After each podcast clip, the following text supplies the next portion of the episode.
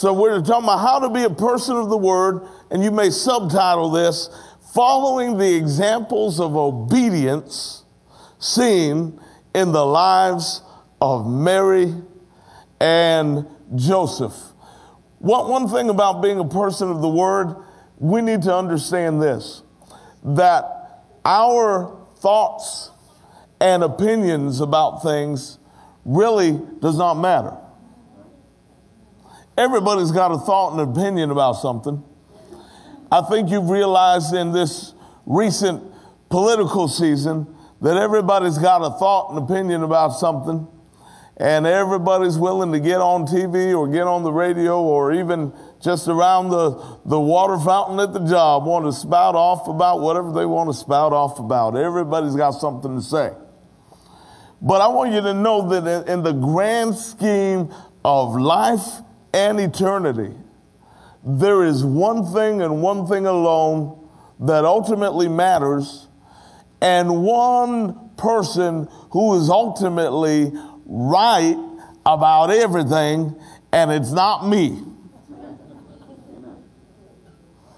And it's also not you. It is Almighty God. And for us to really live this life the way we need to live it, we need to give the proper place to the Word.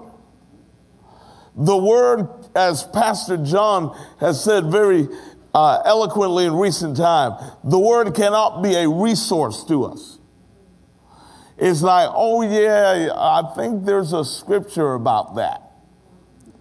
And so we look it up like, like we're just Googling something and trying to learn a little something about it. See, see, this is not a resource to us. This has to be lifeline to us. This has to be uh, the, the very thing that we live off of. Jesus recognized that. So that's why when the enemy tempted him in the wilderness, he would say, It is written that man shall not live by bread alone, but by every word that proceeds out of the mouth of God. Because Jesus himself realized that for him to walk the road that the Father called him to walk, he needed to be a person of the word. And for us to walk the walk that we're called to walk, we must be people of the word. And obviously, tonight, as we're going to look at the lives of Mary and Joseph, for them to walk the road that they were called to walk, yes, they had to be people of the word too. So, let's take a look at this. First of all, we must have an attitude of submission to the word. Submission, that means you putting yourself under. You're putting yourself under the word. You're not putting yourself over the word, you're putting yourself under it. And the problem is when we do not submit ourselves to the word, a lot of times what we're trying to do is get the word to submit to us. Well, well. Don't get sleepy on me now. Now, um, the, the idea of the word submitting to us, here's the problem with that. This thing works, and it works right when we align ourselves to it. We get off track, way off track, when we try to align this to us and to our thoughts and to our way of thinking or seeing something. So, in other words, to make it very simple, this book, the Holy Bible, must be final authority in all of our lives. And if it's not, that will cause our lives to be very much off track, spiritually speaking, emotionally and mentally, physically, financially. I mean, here, here's the thing for, for lack of the plain teaching of the Word of God, there's people in this world today that are just absolutely crazy and they're espousing crazy ideas. And, and they're pushing crazy ideas and, and, and crazy thoughts about how things ought to be. When God very clearly said how things ought to be. And so when, when, when this is not final authority, things get off kilter. But, but this is the safe way to go. And uh, I want you to grab a hold of this and hold on to this forever. This is not uh, my beliefs first and then the Bible second. This is the Bible's first and my beliefs second. The reason why is because you cannot afford to conform the Bible to your beliefs. You've got to conform your beliefs to the Bible. If anything's going to be adjustable here, it's got to be me and it's got to be you because this is not adjustable. Woo! Praise Him. Hallelujah. So we need to have an attitude of submission to the Word. I want you to, to look at this verse. This is Luke 1 38. This is Mary's statement at the end of the angel telling her quietly an awesome bunch of news of how she was going to be used of the Lord. And, and the, the ultimate bottom line of what she said Behold, the maidservant of the Lord, let it be to me according to your word. And oh, what a heart that is. And that's the heart of submission to the word that we all need to have. That we would be those who have this very heart. And we say, Behold, the maidservant or the manservant of the Lord, let it be to me according to your word. That's the heart and that's the attitude that we need to have. And bottom line, we just need, to flat believe the word. Now,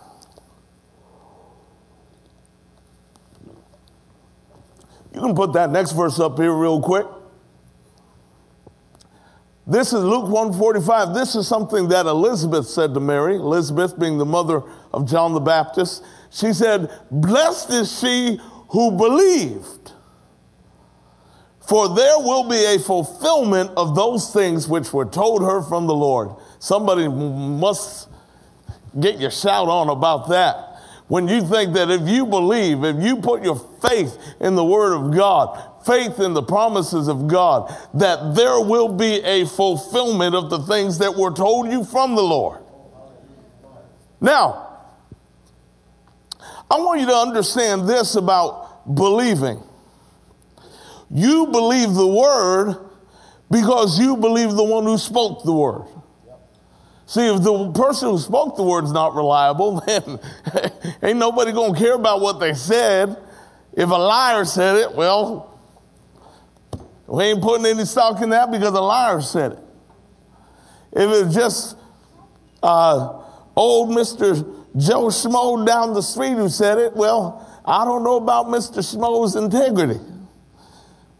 But if God said it, and if it's true that God cannot lie, that the scripture says it is impossible for God to lie, and if He says it, then we're putting our faith in the Word.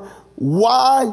Not just because it's the Word, but because it's the Word of somebody with impeccable, undeniable, unfailing integrity.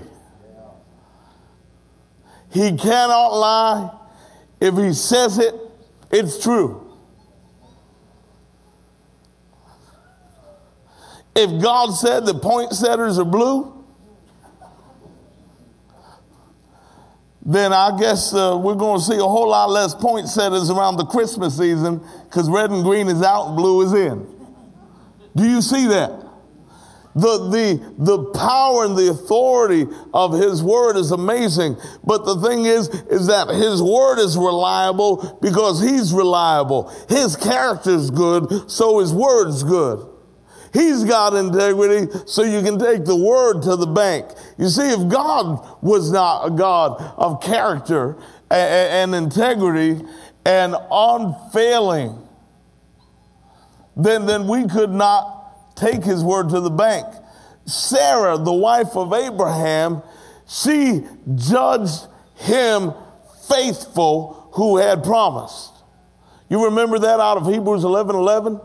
That is possible because she got a word from the Lord and she determined that she could believe that because of the faithful character of the one who uttered the words. It, to boil it down to its most simple, God's word is good and God's word can be relied upon because God can be relied upon. His word's good because he's good. His word's good because his character is good. Hallelujah. So, as we look at these first few things here as a pattern that was set forth in the, the lives of Mary and Joseph, they had an attitude of submission to the word. Uh, um, Mary believed the word. And now I want to go on to look at this even to another uh, level. The, the fact that they obeyed the word immediately. Oh, come on now. They obeyed the word immediately. Their obedience was immediate. Look at Matthew 1. This is verse 24. Now, the context of this is that Joseph, after having doubts about this virgin birth thing, the angel spoke to him and he heard from God for himself. And then the angel spoke to him in a dream. Verse 24 Then Joseph, being aroused from sleep, did as the angel of the Lord commanded him and took to him his wife. Now, now this is just so simple, I don't want us to miss it. He, he, he heard from God while he was sleeping. He woke up and he did what the Lord said. That's called immediate obedience. Why do I stress this? Because many of us have dragged our feet. You know, it's kind of like, you know, when, uh, when we were kids, mom or dad would say something, and, uh, um, you know, we might have in our own mind wanted to interpret that as sometime later. Yeah, like, well, when I'm done having fun. But, but then when they introduced this little three letter word saying, now, well, hey, that, that puts a little spin on things here, a, different spin. This is not something that is expected of me sometime when I'm done having my little playtime. No, that's something that, that's to be done right now. Someone say immediate obedience. And this is something we very, very beautifully see in the Gospels looking at uh, Joseph and Mary. Matthew 2 13 and 14. Now, when they had departed, behold, an angel of the Lord appeared to Joseph in a dream, saying, Arise, take the young child and his mother, flee to Egypt, and stay there until I bring you word, for Herod will seek the young child to destroy him. Verse 14. When he arose, he took the young child and his mother by night and departed for Egypt.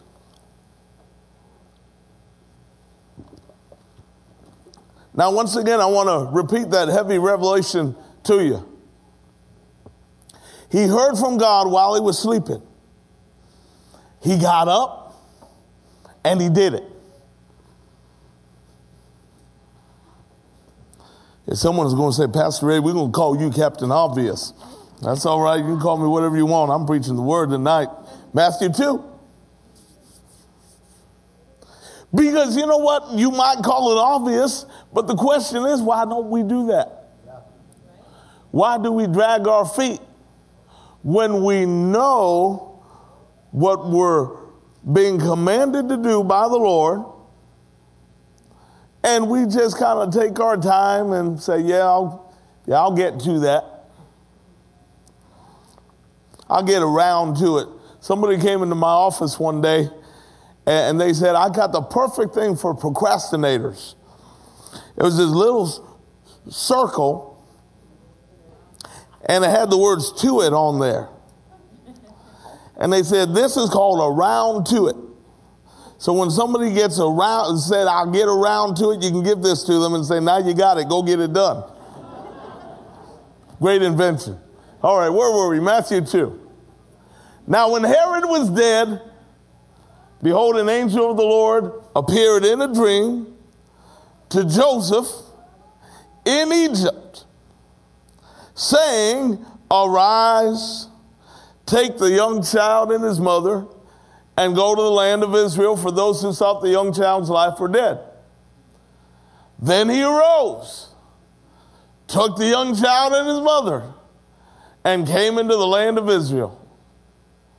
But when he heard that Archelaus was reigning over Judea instead of his father Herod, he was afraid to go there. And being warned by God in a dream, what did he do? He turned aside into the region of Galilee. Every time you see Joseph getting direction, he just got up and did it.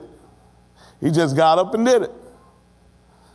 And here's the thing this tells you something about the faith and the trust that his wife Mary had in his ability to hear from God.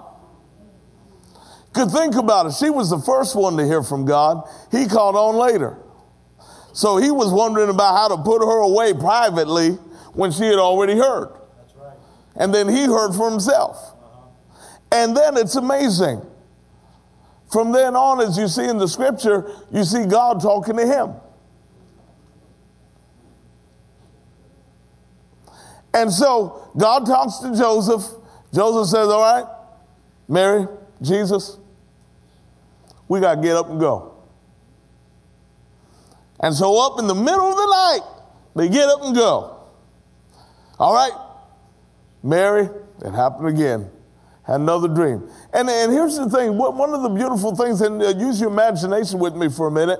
I don't, I don't think that there was a time where Mary threw in his face, wait a minute, I was the one to hear first. And now you're having all these dreams and stuff, and you expect me to get up in the middle of the night, get the baby dressed, get me dressed, because you had a dream. Somehow I don't think that was happening. Somehow I believe that uh, uh, there, there was such a spirit of cooperation going on. Now, here's the thing they, they, they were human people. That's one thing we need to understand. You see, the, the, the, stained glass halos, that's good for the stained glass. But for the reality, let me tell you, reality was reality the same way for them as it was for us. Supernatural, yes. Spectacular things going on, yes. But the diapers still had to get changed, somebody. The practical details of life did not suddenly woo, disappear. But it's amazing when you see not just the obedience of Joseph, but Mary's willingness to just get up and go. My husband had another dream from God. Let's get up and go. Going to Egypt now. Going back to Israel now. Don't go that way. Go the other way. And yet it worked. And it worked very well. Because not only did they obey the Lord immediately, they also obeyed him thoroughly. Someone say thorough obedience. Thorough obedience. Let's take a look at this. Luke 2, verse 39. Luke 2, verse 39, it says, So when they had performed all things according to the law of the Lord, they returned to Galilee. Now, they, they performed all the things that were there for them to perform. Something about being thorough with God. Something, and it's not legalism. It's not the idea of, oh, I only prayed for 29 minutes instead of 30, and I shortchanged God that one minute this morning. I'm not talking about that. But I'm talking about a desire to be thorough and, and, and right down to the bottom line that if God said, do it this way, just like this, then I'm going to do it this way, just like this. I'm not going to try to make amendments or come up with my own version of what the Lord said. If the Lord said, do it this way, I'm going to do it that way. That's thorough obedience. That means you do it when He says it and you do it just the way He said to do it. This is not deep and heavy.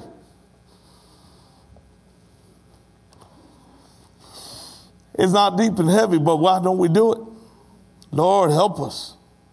How many of you are, have sensing inside you're getting stirred up in some of these ways?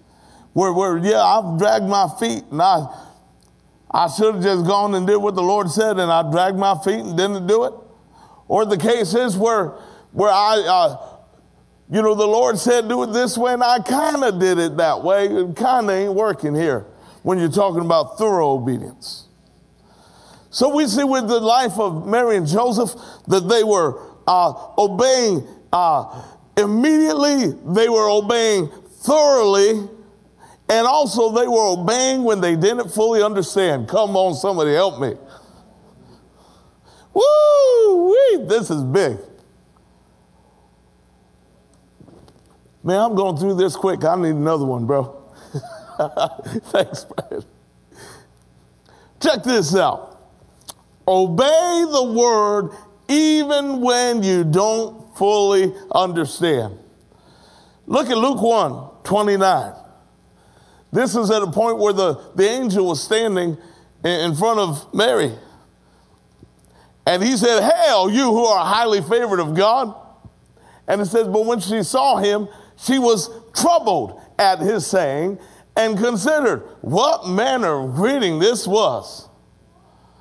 I mean, you know, she's there being troubled and really saying, Did he just say what I thought I heard he said?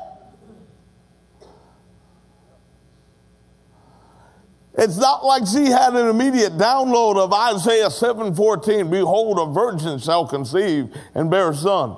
It's not like she automatically had the, the dots all connected together so perfectly to know how the plan would work from A to Z.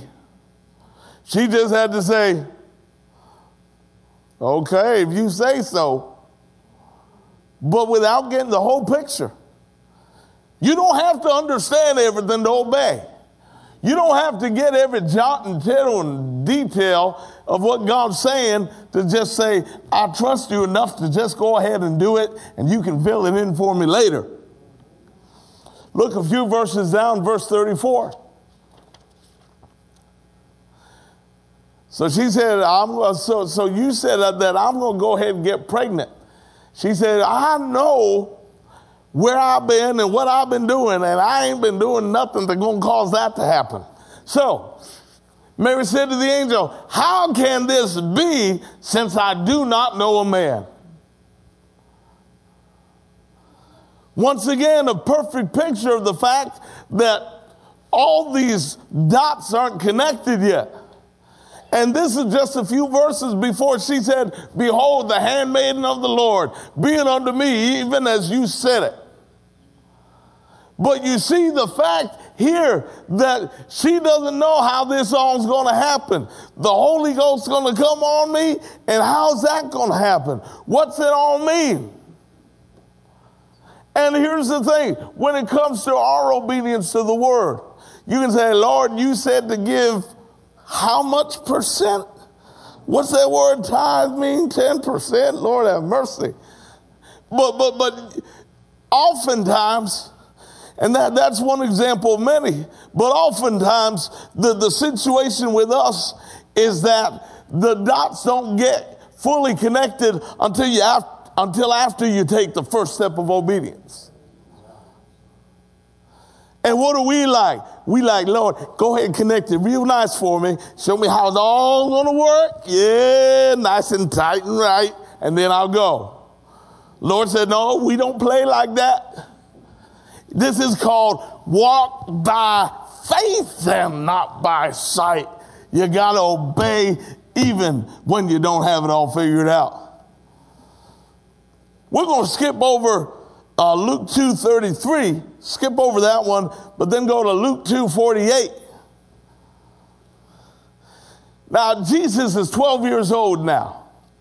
You think, well, by, by this time, Mary and Joseph should have a good handle on things. So when they saw him, and th- this is when they went three days journey and uh, then realized Jesus wasn't with them. Whoops. So when they saw him, they were amazed. And his mother said to him, Son, why have you done this to us?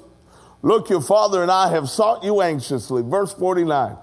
And he said to, to them, Why did you seek me? Did you not know that I must be about my father's business? But they did not understand the statement which he spoke to them. Isn't that interesting? So here's Jesus at age 12, and they still don't have this all figured out yet.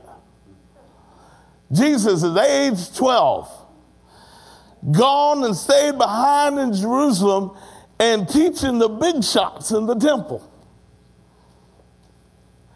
And it said that they did not understand the statement which he spoke to them.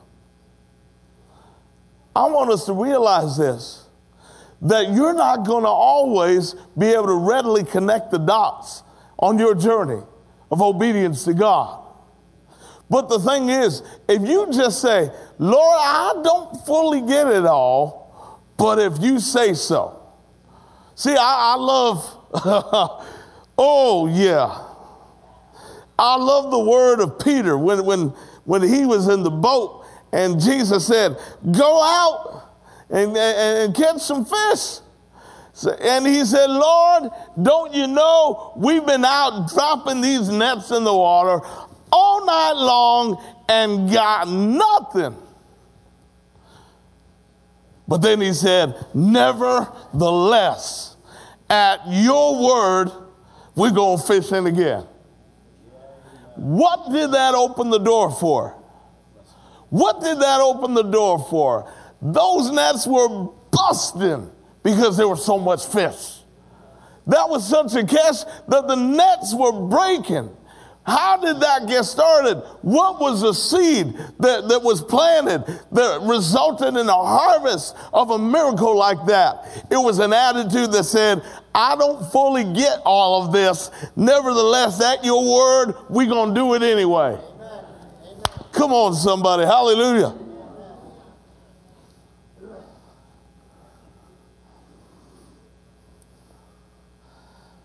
And the next thing I want to show you tonight that is a, a place worth camping out for a little while.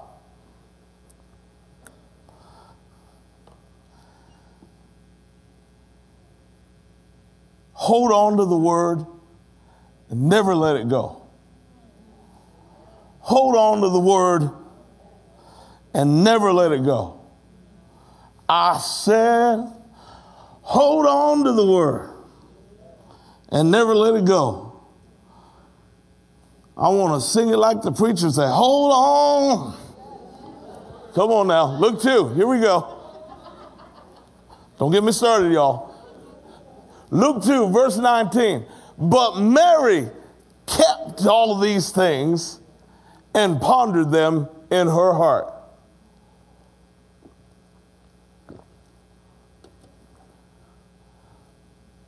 Mary kept all these things and pondered them in her heart. Someone say, hold on to the word and never let it go. Look at verse 51. Then he went down with them, that being Jesus, and came to Nazareth and was subject to them. But his mother kept all these things in her heart. Once again, help me say it. Hold on to the word and never let it go. So we see in both these instances here Mary keeping these things that she was hearing, keeping these things that she was seeing and experiencing, and pondering them in her heart, holding on to them. Now, how many of you have ever heard of the word, a Greek word called rhema? Y'all ever heard of that word before? Ephesians 6 talks about that. Above all, taking the shield of faith with which you will be able to quench all the fiery darts of the wicked one. And take the helmet of salvation and the sword of the Spirit, which is the word of God, or which is the rhema of God. The sword of the Spirit, which is the rhema of God. Now, can we go back to Luke 2:19? Let's go back there. But Mary kept all these things and pondered them in her heart. The word there for things is the Greek word rhema. So Mary kept all the rhema and pondered them in her heart. All the words spoken, all the promises made, all the things that the angel said, all the things that Simeon, the man of God in the temple, said, all the things that Anna, the prophetess, said, every word spoken and every word said was Rhema that she pondered in her heart. She kept it. She held on to it and she didn't let it go. Go to that other verse in Luke 2. I think it's 52. 51. Thank you. Then he went down with them and came to Nazareth and was subject to them, but his mother kept all these things. Once again, the word, the Greek word, rhema. She kept all this rhema in her heart. And Ephesians 6 says that the sword of the Spirit is the rhema of God, and Mary's holding on and storing this rhema, you can say with, without stretching it that she had a sword in storage. Because she was holding on to rhema. She was holding on to words spoken about her son. Like I said, the words of the angel, the words of Simeon, the words of the, the prophetess Anna, even the words of cousin Elizabeth. All the words spoken, she's holding on to them and not letting them go. Someone say, hold on and don't let it go. Oh, I heard somebody having fun there, yeah. Now, so so if the, the sword of the Spirit is the rhema of God, and you see Mary holding on to these words that she's heard, you say Mary got a sword. Would you agree? Now, I want to take a look at something that's very interesting here. That at the same time that Mary had a sword, Simeon, who was a man of God, who was promised that before he died, he would get to see the Christ. Over in Luke chapter 2, I, I want to read something that he said about a sword. This is Luke 2, 34 to 35. It said, Simeon blessed them and said to Mary, his mother, Behold, this child is destined for the fall and rising of many in Israel, and for a sign which will be spoken against. Yes, a sword will pierce through your own soul also, that the thoughts of many hearts may be revealed. So, on one end, you see Mary having a sword of her own because she's holding on to some rhema. And yet at the same time, it is prophesied and predicted that a sword is going to pierce through her own soul. Whose sword is going to win? Who do you think, huh? Can I ask somebody whose sword is going to win here? The sword that's going to pierce Mary or the sword that she's holding on to. I want you to know it's the sword that she's holding on to Can we talk about it tonight? You see, anytime that God has given you uh, uh, a, a word about something to hold on to and to help you out, you may get excited and say, Oh, I got a word from the Lord. I got a word from the Lord. Hallelujah. But the problem is, is that when you get a word from the Lord, there's a warfare that goes along with the word you got. Yeah, you got yourself a sword, but there's a sword coming against you. Interesting thing, the, the writing of Paul to Timothy, 1 Timothy 1.18, he said, This charge I commit to you, son Timothy, according to the prophecies previously made concerning you, that by them you may wage the good warfare. Now, Timothy might have got really excited about the prophecies he received. He got some word from the Lord. Hallelujah. But he didn't know that there was an attachment to this word that was called warfare. But if you take the word, you can wage a good warfare. By those prophecies that were made concerning him, he, by them, could wage a good warfare. So you, by the word that's been planted in your heart, by the sword that's been handed over to you that you held on to, by that sword, you will war a good warfare when the sword comes against you. Hallelujah. So,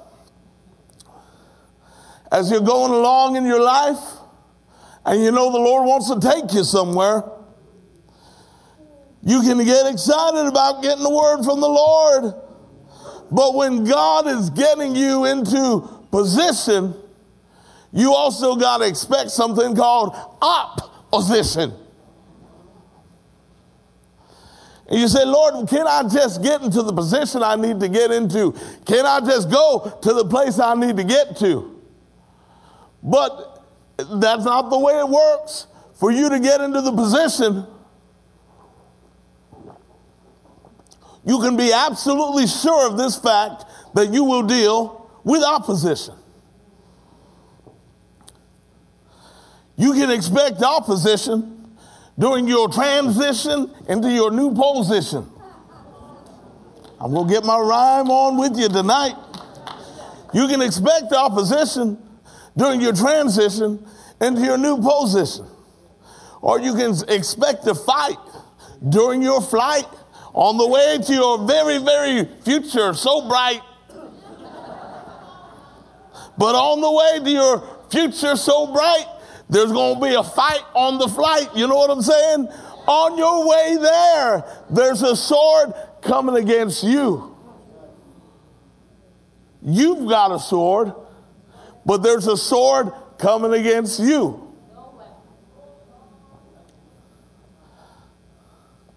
But I got to ask the question whose sword is going to prevail? The sword that's coming against you, or the sword that's been given to you in the form of a rhema word from Almighty God? Out of all the things that Mary was pondering and, and holding on to as far as the rhema that was delivered to her. Mm-hmm. One in particular, Luke chapter 1, verse 32 to 33. This is what the angel Gabriel said. He will be great and will be called the Son of the highest. And the Lord God will give him the throne of his father David. And he will reign over the house of Jacob forever, and of his kingdom there will be no end. Now, how valuable was that word on the day when the sword did pierce through Mary's heart? How valuable is this word on the day when Mary is standing in front of the foot of the cross, looking up at her son about to die? Her soul pierced through with a sword and trying to reconcile two things. I see my son about to die here, which means an end. But I've always held on to something that was told me a long time ago. Keep it up on the screens. I always held on to something that this baby would reign over the house of Jacob forever, and of his kingdom there will be no end. Now I see end here, but I remember something I was told that said no end. I know I see end. It's happening right here in front of me. But I've been holding on to something for a long time that says there will be no end. That's the moment in our lives where we make the decision to stand fast and to hold on to our sword, knowing that no, no, no, no, no. It may look like it's over, but I've already been given a word about this. It may look like the goose is cooked, but I've already been given a word about this. It may look like the gig's up. But God said something to me a long time ago, and I've always held on to it, and I hold on to it till this very day. And even now, at this moment, I will not let it go. As a matter of fact, is your sword bigger? Or is it that sword that's coming against you that's bigger? Is it the rhema of God, the sword of the Spirit, the word that's been given to you that's bigger? Or is it the sword of the enemy coming against you that's bigger? You know, I've preached this before. I can't think of a better illustration to get it across to you. Those of you who watched movies in the 80s may remember the, the, this crazy Aussie named Crocodile Dundee. And in one of his movies, he's coming in out of the Australian outback into New York City walking around with his girlfriend. And, and the thugs come around the corner, think they're all hot and stuff, pull out their little blade. And what they want to do, they want to rob him. And he's looking with so much confidence at this moment. Say, you gonna rob me with that? And him, from his background in the Aussie outback, pulls out his big old bolo knife about that long. At which point he said, You call that a knife? And then he looks at the one he's got and he said, No, that's a knife. A little bit of Aussie there, not much, just a little. But the point that we need to get is whose knife is bigger here? Is it the knife of the enemy? Is it the sword of the enemy that's coming against you? Or will you, at that moment in time, stand with confidence in the word of the everlasting God that's been planted in your heart, that you've pondered, that you held on to, and never ever let it go? And at the moment when you're being faced with the sword, can you dare say, the one I got is more powerful and more effective and bigger than any of the ones you got? Can you go ahead and say to the enemy, You may come against me with a sword and with a spear, but I come against you in the name of the Lord? Your weapons are superior. Hold on to the word. Hold on to it and don't let it go. When you get instructions, obey immediately. When you get instructions, obey thoroughly. Have a, an attitude of submission to the word. Be a person who believes the word. And i tell you, if there's one thing you got to leave with here tonight, leave with this. Hold on to the word you get and never let it go. Don't let it go for anybody. When God's spoken to you, when you have a word on something, you take that word to the bank and don't let it go for anybody. For truly it will come to pass. And it did come to pass for Mary. Even though the sword pierced her soul, ultimately it was her sword that won because that day on the cross was not the end. For the baby who was born in Bethlehem that was eventually crucified on Golgotha got up out of the tomb on resurrection morning. And truly, as the word spoke, he is the one who is sitting on the throne of Jacob forever, and of his kingdom there will be no end. Hallelujah.